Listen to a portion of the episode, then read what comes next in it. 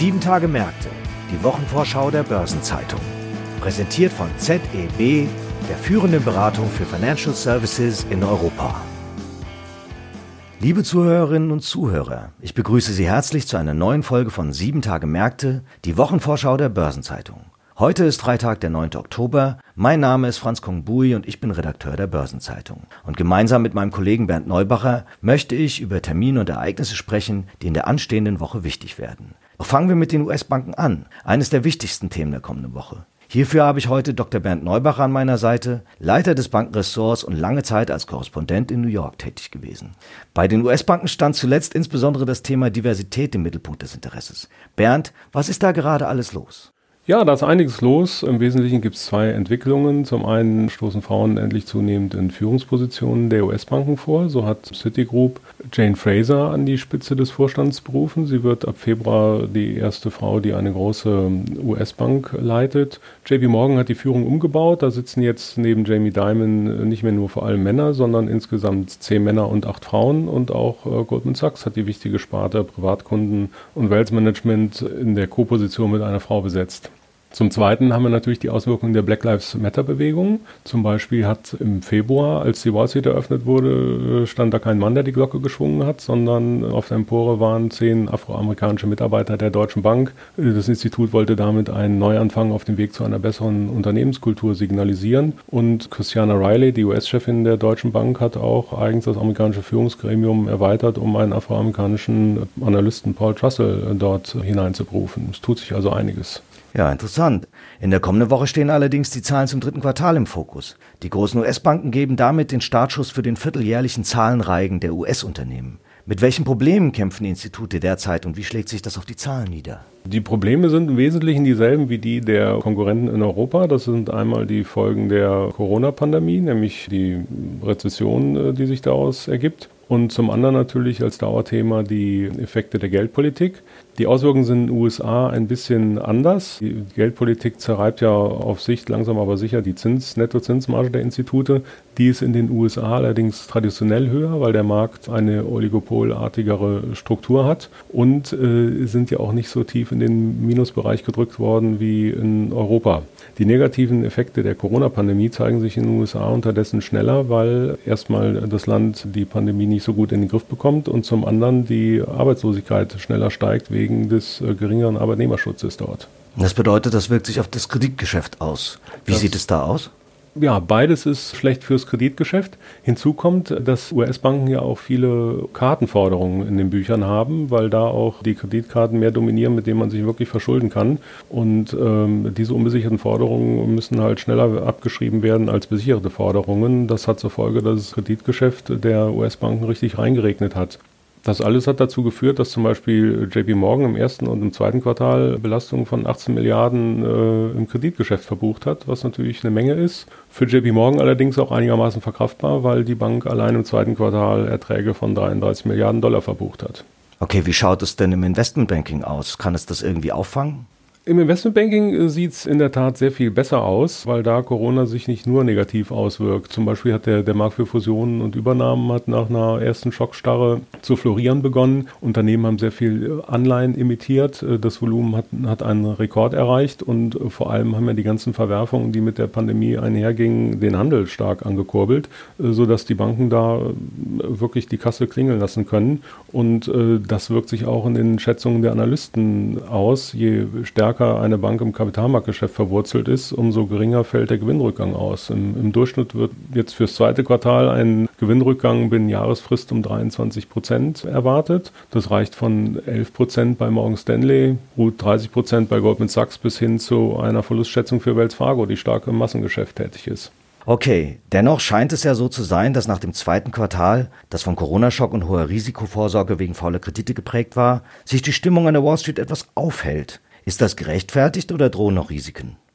Ja, Risiken drohen immer und derzeit war aber die Unsicherheit noch nie so groß wie heute. Zum Beispiel wissen wir ja nicht mal, wie es um die Gesundheit des US-Präsidenten bestellt ist. Wir wissen auch nicht, wer ab äh, nächstem Jahr im Weißen Haus das Sagen haben wird und ob ein Machtwechsel äh, friedlich und reibungslos verlaufen wird oder eben in, in Unruhen einem Bürgerkrieg ausartet. Äh, man weiß auch nicht, wie äh, die US-Regierung die Corona-Pandemie in den Griff äh, bekommen will. Von daher ist es sehr schwer, sich da hinreißen zu lassen, irgendwelche Indexziele oder Prognosen zur Zukunft der US-Banken zu stellen, meiner Meinung nach.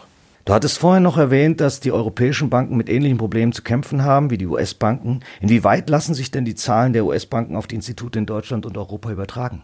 Grundsätzlich kann man sicher davon ausgehen, dass der Boom im Kapitalmarktgeschäft auch den äh, europäischen Banken gut tun wird. Zum Beispiel hat der Investor Relations Chef der Deutschen Bank vor wenigen Tagen schon gesagt, dass der Handel für die Deutsche Bank im dritten Quartal sehr gut verlaufen ist. Leider gibt es nicht so viele europäische Banken, die eine äh, starke Verankerung im Kapitalmarktgeschäft haben. Fürs äh, Privatkunden- und Massengeschäft äh, gilt, dass auch da die Belastungen natürlich zu Buche schlagen werden, allerdings erst später, weil ja auch in Europa die Mechanismen zur Abfederung äh, dieser Folgen erstmal erstmal wirken. Und das führt dazu, dass die Belastungen sich ziehen werden. Also man hatte jetzt äh, Anfang des Jahres, äh, März hatte man gedacht, im zweiten, dritten Quartal wird es hier bei den Banken schwer reinregnen. Inzwischen geht man davon aus, dass sich das bis weit ins nächste Jahr oder sogar ins übernächste Jahr ziehen wird.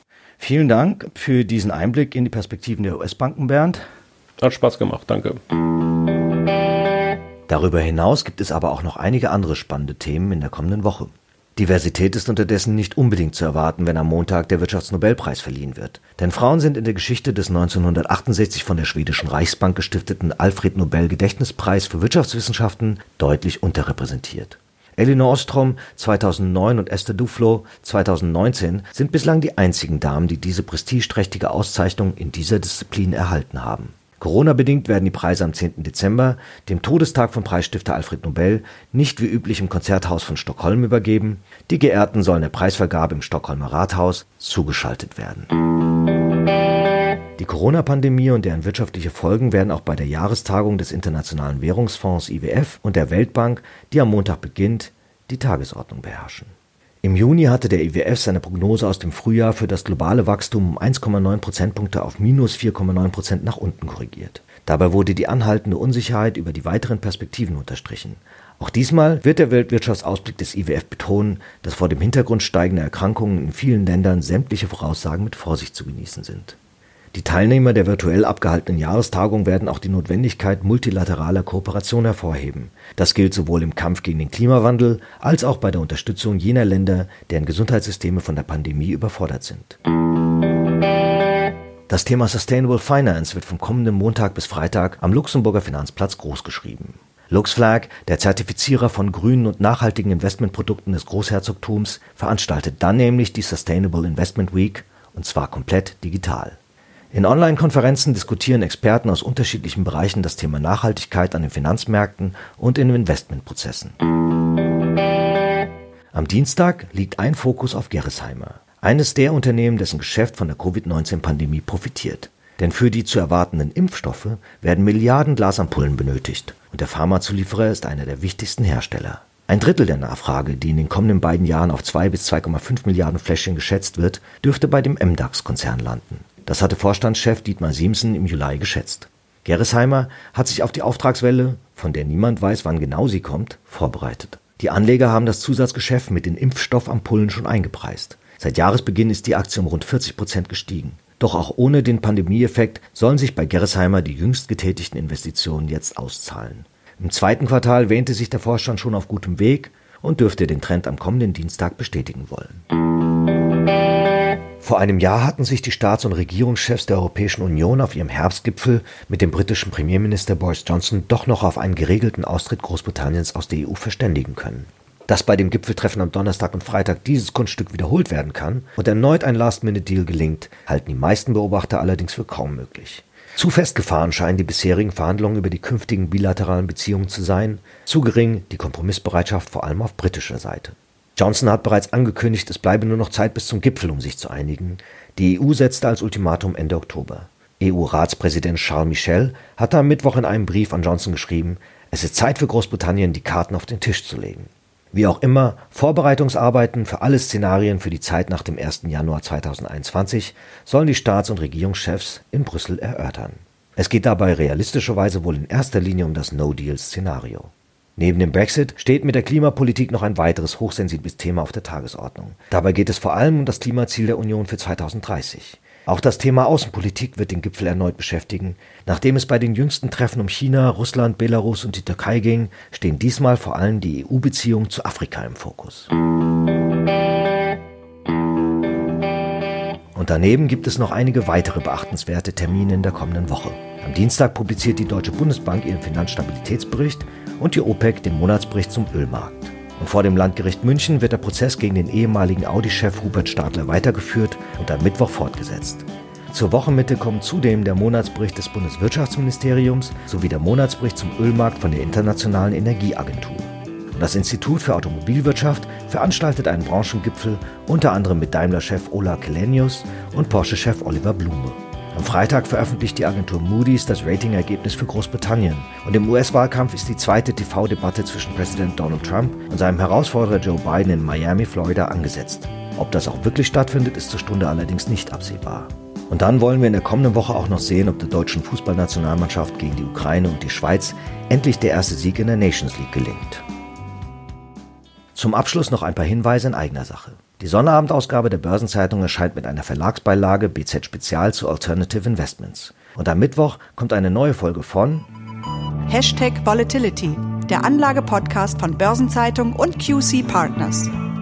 Mit meiner Kollegin Christiane Lang. Und damit verabschiede ich mich für heute. Redaktionsschluss für diese Episode war Donnerstag, 8. Oktober, 18 Uhr. Weitere Informationen finden Sie heute in unserem Finanzmarktkalender auf Seite 2 sowie unter börsen-zeitung.de slash fmk. Und eine Gesamtübersicht über Konjunktur- und Unternehmenstermine gibt es unter börsen-zeitung.de slash Termine. Ich wünsche Ihnen einen schönen Abschluss der Arbeitswoche sowie ein erholsames Wochenende. Bis zum nächsten Freitag. Tschüss.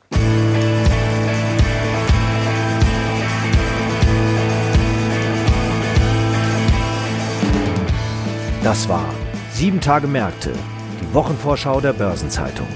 Präsentiert von ZEB, der führenden Beratung für Financial Services in Europa.